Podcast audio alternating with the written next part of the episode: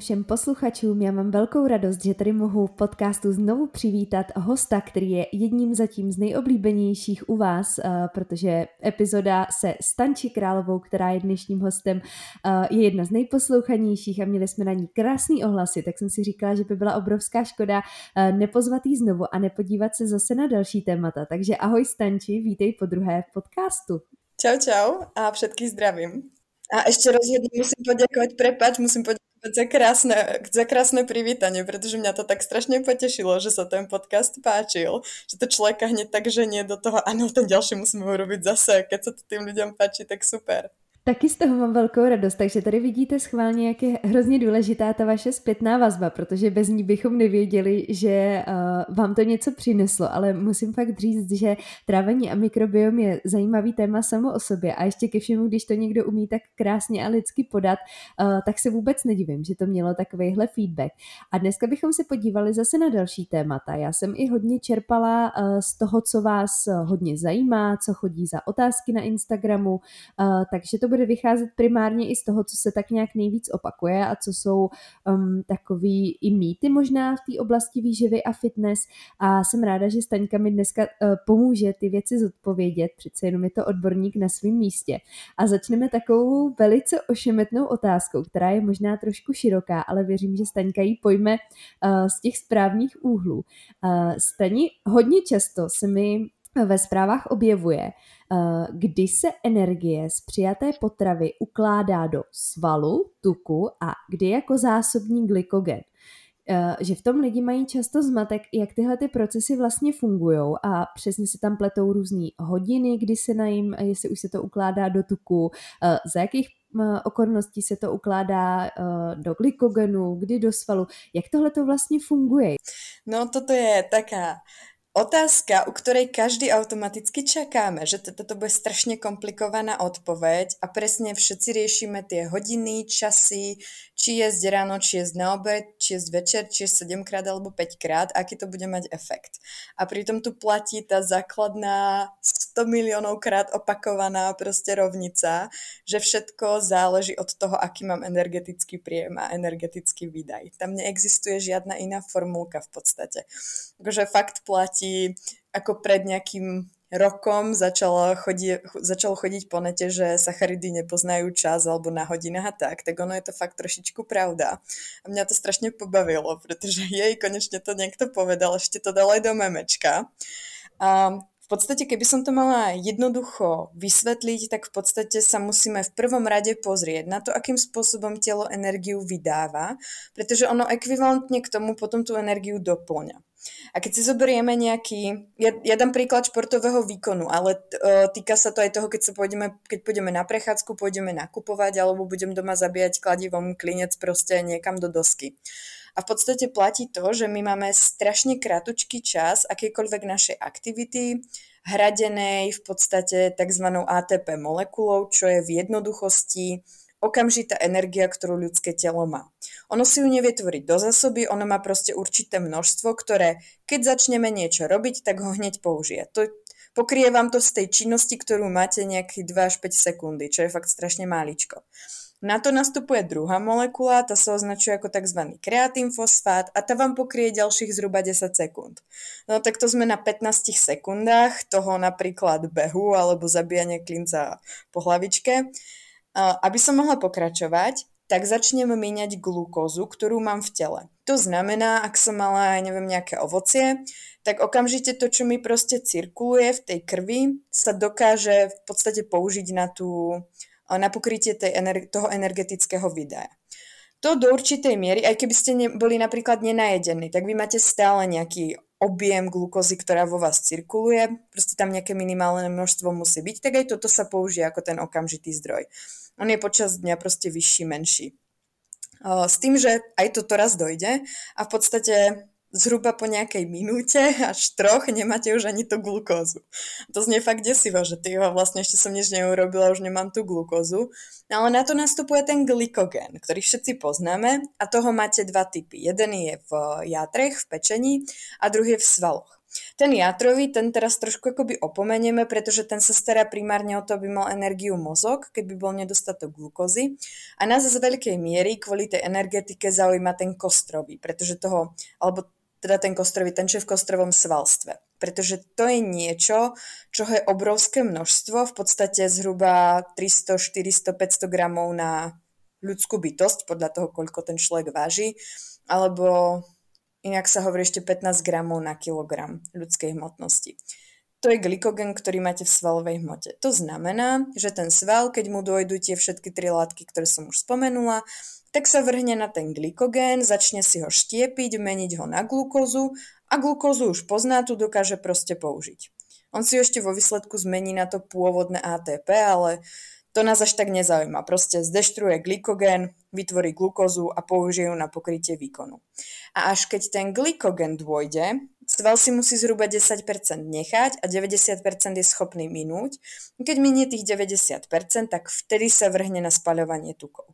Čiže je jasné, že proste ten, to pokrytie tej energetickej činnosti z tých tukov nastupuje až úplne, úplne, úplne posledné. A je to dané tým, že je to energeticky akoby najťažší proces. Vy ste prešli na úplne veľkú molekulu, ktorú musíte rozložiť zase spätne na tú glukózu, aby sme to mohli použiť. No a takýmto spôsobom, ako si to telo vlastne ide od toho najjednoduchšieho po to najkomplikovanejšie, tak v podstate funguje potom to ukladanie tých látok. Čiže zoberme si, že sme boli niekde behať, ja neviem, na hodinu a pol, nejakým rozumným tempom a v podstate sme sa dostali fakt až do spaľovania tukov. Čiže logicky, keď sa najem, tak čo sa stane prvé, tak telo si okamžite doplní glukózu, tak aby malo ten svoj štandard, na ktorý je zvyknutý. Potom si začne doplňať ten glykogen postupne a ten sval, on je v podstate hladný, že hej, lebo mu chýba 90% glykogenu. Tak on, ten glyk- on tú glukózu začne naberať do buniek, že tá sa mi zvyšuje z toho jedla a ukladať si postupne tie reťazky, v jednoduchosti reťazky glykogenu.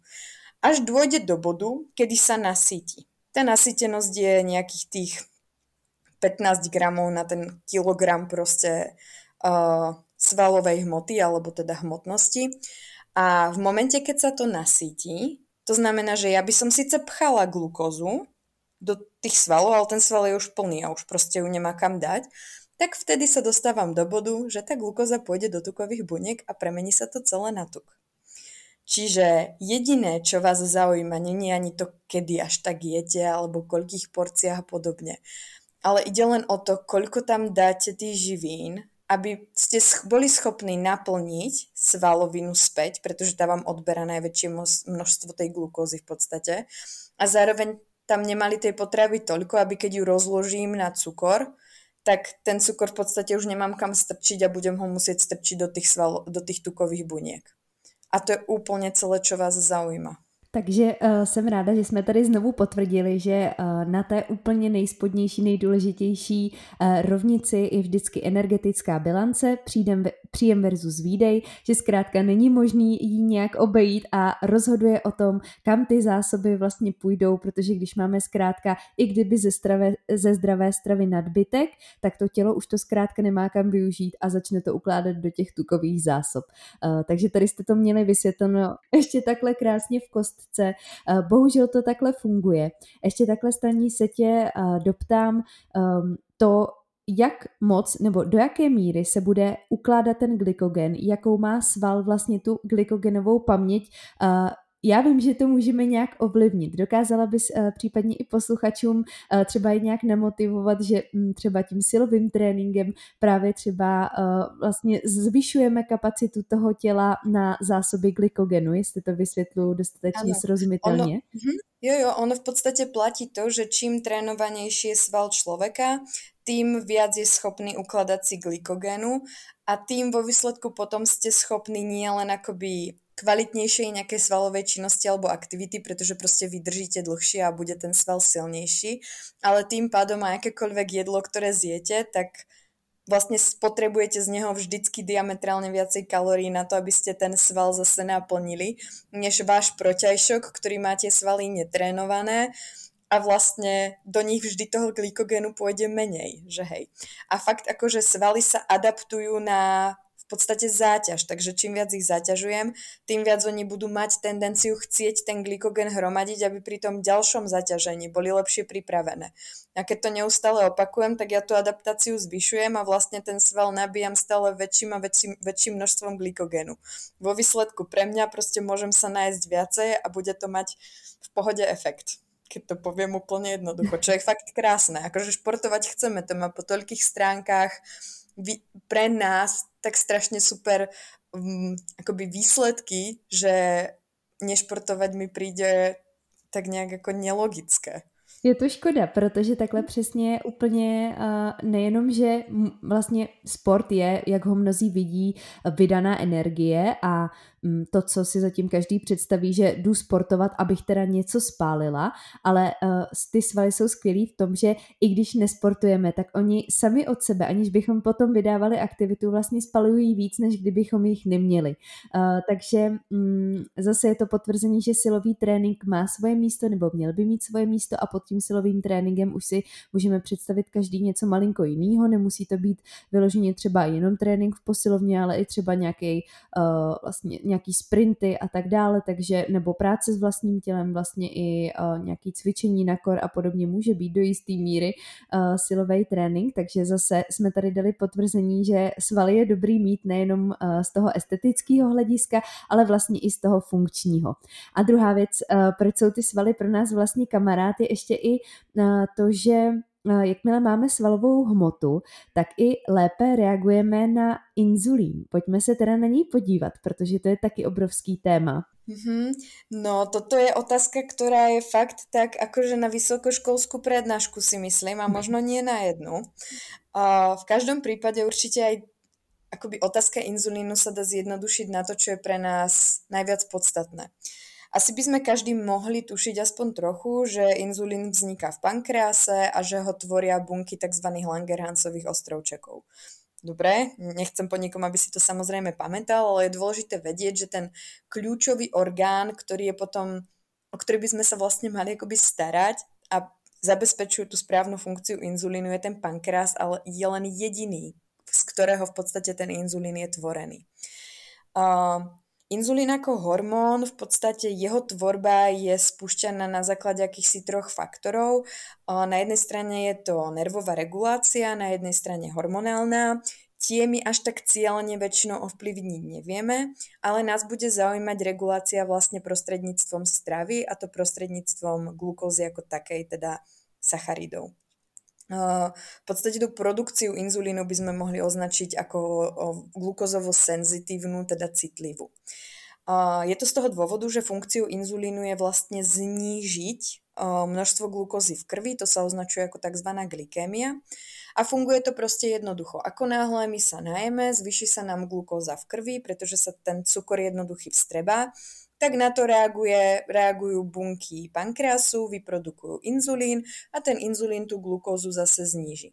A toto je koliečko, ktoré v tom tele beží v podstate podľa potreby. Zjeme viacej sacharidovú zložku, vyprodukuje sa toho inzulínu viac, zjeme niečo, čo obsahuje tých sacharidov menej, alebo sú to komplexnejšie sacharidy, alebo napríklad proteíny s tukmi, stráva na inej báze tak bude ten, to vystrelenie toho inzulínu v reakcii na tú stravu jednoducho proste nižšie, pretože tej glukózy je menej. Um, čo je pre nás dôležité je vlastne to, že na inzulín sú najviac citlivé bunky svalové, bunky uh, tukové bohužiaľ a potom v závese idú jaterní bunky, teda hepatocity. Prebieha to v podstate tá reakcia, alebo to, čo ten inzulín robí, akým spôsobom tú glukózu dostane z krvi, je to, že on funguje, funguje vyslovene fakt ako kľúčik. A keď si to predstavíte, tak mám v krvi veľa glukózy, čo urobí inzulín, nasadne na svalovú bunku, odomkne vrátka a tá glukóza sa našupe do tej svalovej bunky. Pokiaľ mám svalovú aktivitu, tak ja tam tú glukózu samozrejme v tom svale chcem. Zajedno použije glukózu, vytvorí si glykogén, to znamená, ak bol zaťažený nejakým tréningom, nejakou aktivitou, začne regenerovať, zase sa naplňať, aby sa chystal na tú ďalšiu aktivitu. A zároveň sa mi znížila tá mm, glykémia v tej krvi, teda obsah glukózy v tej krvi, takže mi ten pankreas sa akoby ukľudňuje a prestáva ten inzulín tvoriť v takom množstve. Tento proces je absolútne v poriadku. Nevýhodou trošku je, ak to s tou glukózou prestrelíme, alebo s celkovo s tou potravou, ktorá sa potom naštiepí na tie jednoduché sacharidové zložky. A ten, toho inzulínu, to sú tak ako, on je taký trošičku variabilný hormón v tomto, pretože my vlastne od neho chceme ten efekt, aby nám tie svaly akoby regeneroval, aby rástli, aby boli strašne super. On zároveň podporuje, že v tých svaloch sa tvoria proteíny. Keď tam idú tie tak tie glukózové jednotky, tak s tým sa totiž to zväzuje aminokyseliny, čo je strašne super. No ale keď ten sval už je ako plný a ten inzulín by to tam stále chcel tlačiť, pretože my sme mu v strave dali veľa glukózy, tak on nemá kam. No a čo je na ňo citlivé druhé? Tukové bunky. No tak inzulín odkráča k tukovým bunkám, zobere sa ako kľúčik, otvorí tukovú bunku a tú glukózu začne v podstate súkať do tých tukových buniek. Naša nevýhoda je trošičku v tom, že kým v podstate jaterní bunky, ktoré sú tiež na inzulín citlivé a do určitej miery sú schopné akceptovať takto glukózu, tak oni majú na povrchu receptory, ktoré zabezpečujú to, že ten inzulín tam vlastne je schopný vôbec nasadnúť. Takéto receptory majú aj svalové bunky. Keď si predstavíte, tak svaly to je obrovská hmota na ľudskom tele, takže tých receptorov je veľa. A funguje tam taká rovnica, že čím viacej inzulínu sa tvorí, tým viacej tých receptorov sa akoby odhaľuje na tých svalových bunkách. No ale tu trošičku prichádzame k tomu nášmu akoby takému chronickému problému alebo civilizačnému ochoreniu vyslovene. My sme sa dostali akoby do fáze, keď sme schopní jesť v podstate stále, to nikdy predtým nebolo, že človek mal pravidelne 7 krát za deň jedlo a už vôbec nebolo, že by to jedlo bolo postavené len na sacharidovej báze. Keď si predstavíte nejakú loveckú zberačskú spoločnosť, tak proste raz to bolo pečené niečo, čo sa ulovilo, potom to boli nejaké korienky, potom to boli nejaké orechy. Nikdy to nebolo tak, že by ste mali non-stop dookola, ranejky, obed, večera, medzi, tým ešte svačina, svačina číslo 2, napríklad banán, sladký jogurt, cestoviny, rýža, medzi tým si dám osladený proteín. Za každým, alebo tá naša tendencia tej populácie je, je v podstate v každom jedle mať nejakú sacharidovú zložku, ktorá ešte bohužiaľ vo veľkej časti obsahuje len tú čistú glukózu ktorá v momente, keď sa dostane do tela, aj aj aj, zvyšuje sa mi glukoza, bum, zareaguje pankreas, dvíha inzulín. A tento proces sa má u nás tendenciu opakovať 7 krát za deň, 10 krát za deň. A je to chronicky nastavené u niekoho proste non-stop. A tu už sa mi asi tušíte, aký problém vzniká. Ako náhle ten inzulín stále ťuká na tie bunky svalové, že hej, proste otv- ukáž mi tie receptory, chcem ísť dnu, tak jedného dňa tie receptory sa už nebudú odhaľovať, aj keď to tak v tom tele bežne funguje. Čím viac inzulínu, tým viac receptorov. Bohužiaľ, to telo jedného dňa si povie a dosť. Ja už proste nemám viacej receptorov a tie, ktoré vidíš, inzulín, tak tie už sú obsadené tvojimi predchodcami. A v tento bod sa dostávame do tej tzv. inzulínovej rezistencie. Čiže naše telo by tvorí inzulín, chce znižovať glukózu, ale naše svaly na ňo už nereagujú. A reagujú len na ňo len tie tukové bunky. Čo je samozrejme nevýhoda, pretože tá tuková bunka len ukladá, ukladá a nič s ňou ako nerobíme, že áno. No a keď toto dlho trvá, tento proces, tak samozrejme, ako náhle sa zase najem, tak organizmus reaguje, pane Bože, tej glukózy ešte viacej, tak ja musím ešte viacej produkovať inzulínu. Proste inzulínu je málo. No a toto je vlastne akoby super kompenzácia toho vysokého množstva glukózy, lenže ten proces sa už rozvrátil a vo výsledku sa stane to, že si bunky pankreasu pôjde a dosť proste. Akože už nevládzeme. Furt po nás chce niekto ten inzulín a stále sa s tou glukózou nič nedeje a jedného dňa ten inzulín sa vyslovene vyčerpá a unaví. A tým, že tých buniek, ktoré ten inzulín produkuje, strašne maličké množstvo na tej ploche toho pankrásu, tak vo výsledku my sme ich zdeštruovali úplne jednoducho napríklad nesprávnou stravou a nie je ich možné napraviť. Oni bohužiaľ ako fakt neregenerujú. Že ak sa dostaneme do tohto, je ešte rozdiel, či sú tie bunky len unavené a či do nejakej miery budú schopné sa nakopnúť, alebo ak sme ich už teda úplne takýmto spôsobom drtili dlhú dobu, tak bohužiaľ nejako prídeme. No a v ten moment sa dostávame do obezity a metabolický syndrom v podstate prerastie do obezity typu 2. To je bohužiaľ ako progresívne, pomaly sa navliekajúce ochorenie. Ono to ide ten metabolický syndrom postupne do tej obezity druhého typu. No až jedného dňa ten človek proste príde na to, že má chronicky vysokú hladinu glukózy v krvi, tá sa drží proste nad nejakých 7 milimolov, mm, že má vlastne úplne rozhodený lipidový profil, to znamená dobrý cholesterol mimo rovnováhu, zlý cholesterol mimo rovnováhu, triacylglyceridy mimo rovnováhu. Do toho sa mu ukladá viscerálny tuk, teda ten podkožný, do toho má vysoký krvný tlak, začína byť malatný. Proste to sú také tie klasické príznaky, ktoré sa k tomu akoby navezujú a v momente, keď to buchne až do, toho, do tej obezity typu 2, tak sa k tomu príde ešte časté močenie, to, že ten človek začne dokonca chudnúť, pretože proste organizmus nemá energiu. Keď sa nad tým zamyslíte, vy máte strašne, strašne veľa glukózy v krvi, ale vlastne tie svaly, ktoré potrebujú tú energiu alebo iné bunky, oni nie sú schopné akoby ako pri, prijať, pretože ten inzulín neotvára tie bunky, ono je to ako celé zaseknuté. Že vo výsledku ja mám síce možno veľa energie, možno veľa glukózy, ale som strašne unavená, pretože hm, a chudnem, pretože vlastne prichádzam o svalovú hmotu. To je akože v podstate inzulínová rezistencia, ten postup za tým je potom pod metabolickým rozvratom. Uh, čo je trošku asi... Ešte by som asi mohla zmieniť, že je toto rozdielný proces od diabetu typu 1 a to z toho dôvodu, že takýto diabetes, to ste z toho môjho rozprávania pochopili, že sa k nemu v podstate dokážeme bohužiaľ prejesť, tak diabetes typu 1 je buď vrodené ochorenie, kedy sa človek narodí a má v podstate autoimunitný problém, čo znamená, že jeho imunitné bunky mu v podstate zdeštrujú bunky pankrásu. A v ten moment logicky, keď nemá tie bunky v tom pankrease, ktoré produkujú ten inzulín, tak sa dostane v podstate tiež do diabetu, ale z úplne inej podstaty. A k tomuto sa ešte pridáva varianta, stáva sa to u dospievajúcich ľudí alebo u detí, že prekonajú vírusovú infekciu a bohužiaľ niektoré vírusy sú vyslovene také, že majú strašne radi množiť sa v tých bunkách pankreasu a urobí to tú istú v podstate šarapatu, že tie bunky tak strašne poškodia, že človek skončí s diabetom typu 1, aj keď sa s ním nikdy nenarodil. Ale nie je to, nie je to to, že by sa k nemu takýmto spôsobom prejedol. No a aby som asi netvrdila, že uh, sa vlastne do diabetu len prejeme alebo do inzulínovej rezistencie, tak si je treba uvedomiť jednu základnú vec, že inzulín reaguje uh, vlastne na tú hormonálnu zložku nášho systému a že v podstate ten náš organizmus je strašne prepojený. A to, čo dneska vidíme v podstate v populácii u ľudí, je fakt, že my žijeme v chronickom strese. Ja som to určite do nejakej miery zmieňovala aj na tom poslednom podcaste, si myslím, kam či mm, som si istá. Mm, ale, ale môžeme klidne ja. Určite, Jo, ja si, ja teda som taký ten človek, ktorý má často veľa stresu a bojujem proti stresu a bojujem proti stresu u iných ľudí, pretože osobne si myslím, že je to metla ľudstva vyslovene.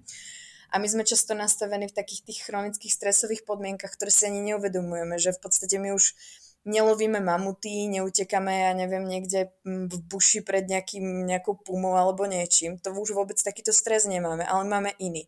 My sa bojíme ísť ráno do práce, lebo šéf na nás nakričí, ženy sa boja, či sú dosť štihle, či sú dosť upravené v škole, či skúška dobre dopadne. Potom sa vystresujem, alebo ma skoro niekto omylom zrazí, alebo mi odre auto.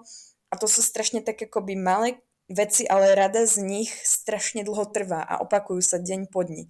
Napríklad, ak máte prácu, ktorá je nie optimálna, tak vy máte ten stres, o ktorom ani možno neviete, ale to telo o ňom vie konštantne. A bohužiaľ on strašne úzko súvisí s inzulínom v tom, že ako náhle sa vám dvíha stresový hormón kortizol a adrenalín, tak oni pôsobia na telo tak, že ho donútia vylúčovať glukózu. Aj keby ste ju nemali v strave, tak si ju to telo začne produkovať samé, proste napríklad s proteínou, alebo si začne rozkladať v játrech ten glykogén, aby malo dosť glukózy, pretože hormóny hovoria, budeš utekať alebo budeš proste bojovať. To je to, čo hovorí kortizol a adrenalín. Ale my už neutekáme a my už nebojujeme. To znamená, že ja sedím na tej stoličke v tej práci, utápam sa tam v nejakom panickom ataku, v nejakom proste strese, lebo sa bojím ísť za šéfom napríklad, alebo ma práve zjazdil a mám strašne veľké množstvo glukózy v krvi. A ak sa toto opakuje stále dokola, tak logicky glukóza ako glukóza je jedno, či prišla zo stravy, alebo či je to moja vlastná, pankreas začne tvoriť inzulín. A už viete, kam asi tým mierim. o dve hodiny ma ten šéf zjazdi znova. Tak ja mám znova výlet kortizolu, výlev kortizolu, výlev adrenalínu. No tak samozrejme pankrás ide znižiť tú glukózu, ktorá sa tam s tým vyleje tiež. No tak teda zase zniží glukózu v krvi.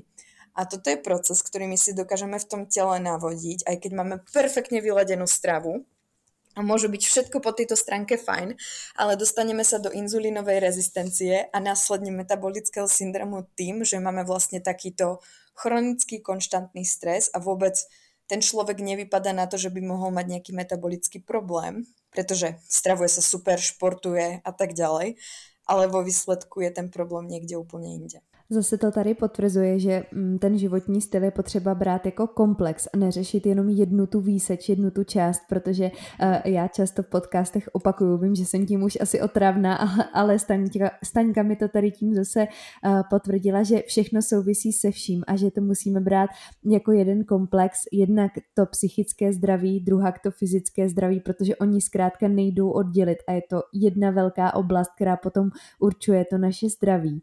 A co se ještě hodně diskutuje, takhle uh, téma mm, ohledně glukózy, uh, je glukóza versus fruktóza.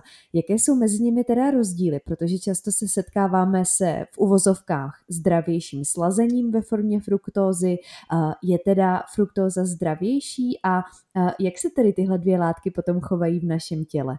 To je zaujímavé prepojenie, no Glukoza a fruktoza. Ja som sa hneď začala tak ako mi skakať kutík, keď som počula, či je fruktoza zdravšia.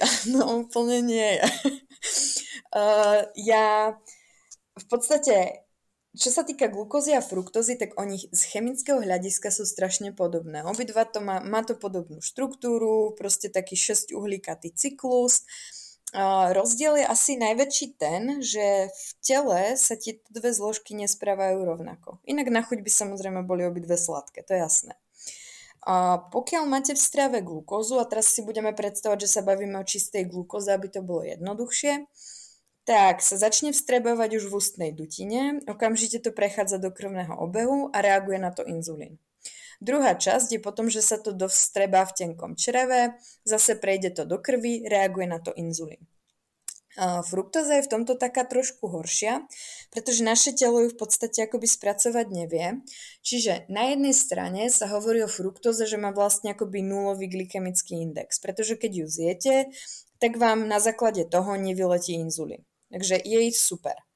No a na druhej strane, čo sa stane, tak tá fruktóza prejde do tenkého čreva v tom tenkom čreve, čreve ju začnú spracovávať primárne črevné bunky, teda enterocity a eventuálne játra, keď sa akoby vstrebe sa cez enterocity a prejde do jater, teda do pečene. A tam si telo, lebo telo je fikané a keďže s tou fruktozou nevie čo robiť, tam si ju začne meniť na glukózu. Takže ja sa vo výsledku dostanem k tomu, že to vôbec je také, že by som ako tým, že sladím fruktozou, mala menej cukru, vôbec nie. Ono si, ono si toto telo proste spraví, tak aby rozumelo tej zlúčení, aby vedelo, čo s ňou. Lenže, keďže sa to deje takto v játrech, tak prvá vec je problém, že tie játra sú tým zaťažené, dosť významne, pokiaľ je tej fruktózy veľa.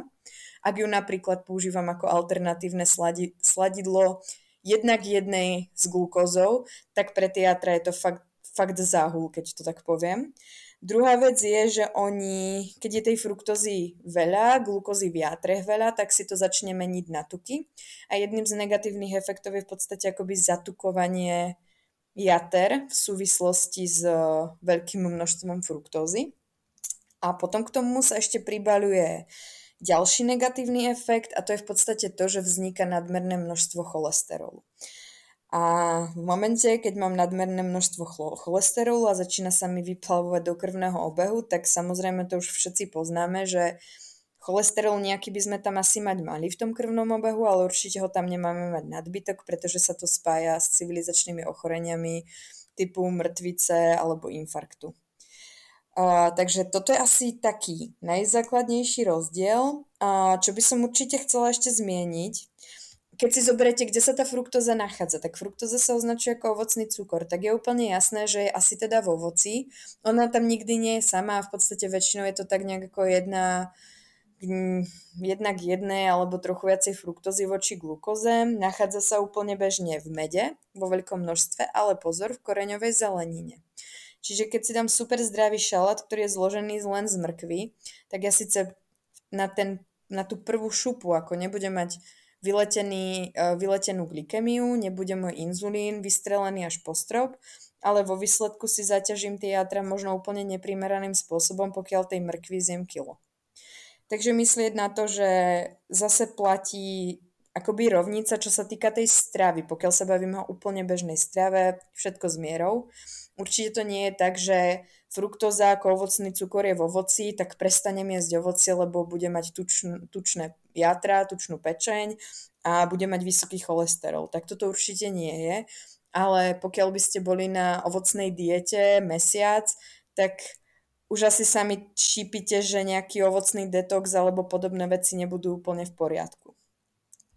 Sladenie fruktózov by som určite nedoporučovala, pretože tu sa deje presne to isté. Ja sa chcem vyhnúť glukóze, aby som teda asi znížila váhu ale vo výsledku teda si zaťažujem játra, ktoré sú absolútne nevyhnutné preto, aby vám fungoval akýkoľvek metabolizmus, vrátanie tukového a sacharidového. Takže ako ak preťažím tie játra iným spôsobom, tak vo výsledku tú váhu fakt znižovať nebudem, pretože to telo bude bojovať na inom fronte. A nejaké znižovanie váhy je jeho posledný problém, ktorý ono rieši. Takže na toto určite opatrne. Čo sa týka fruktozitu, je ešte jedna vec, ktorá podľa mňa je strašne nebezpečná a to určite rada z vás už počula, kto sa zaujíma o výživu, že existuje nejaká taká sranda, ktorú si ľudstvo vyvinulo a volá sa to kukuričný sirup alebo glukofruktózový sirup alebo uh, ešte sa fruktózoglukózový fruktózoglukózový a... alebo vysoko fruktózoglukózový. No má to kdejaké označenie, ale vždy je to tá istá látka a v podstate je to uh, procesovaný, procesovaná vysoko koncentrovaná fruktóza, ktorá sa teda akoby získava buď z kukurice alebo ešte z nejakej repy cukrovej.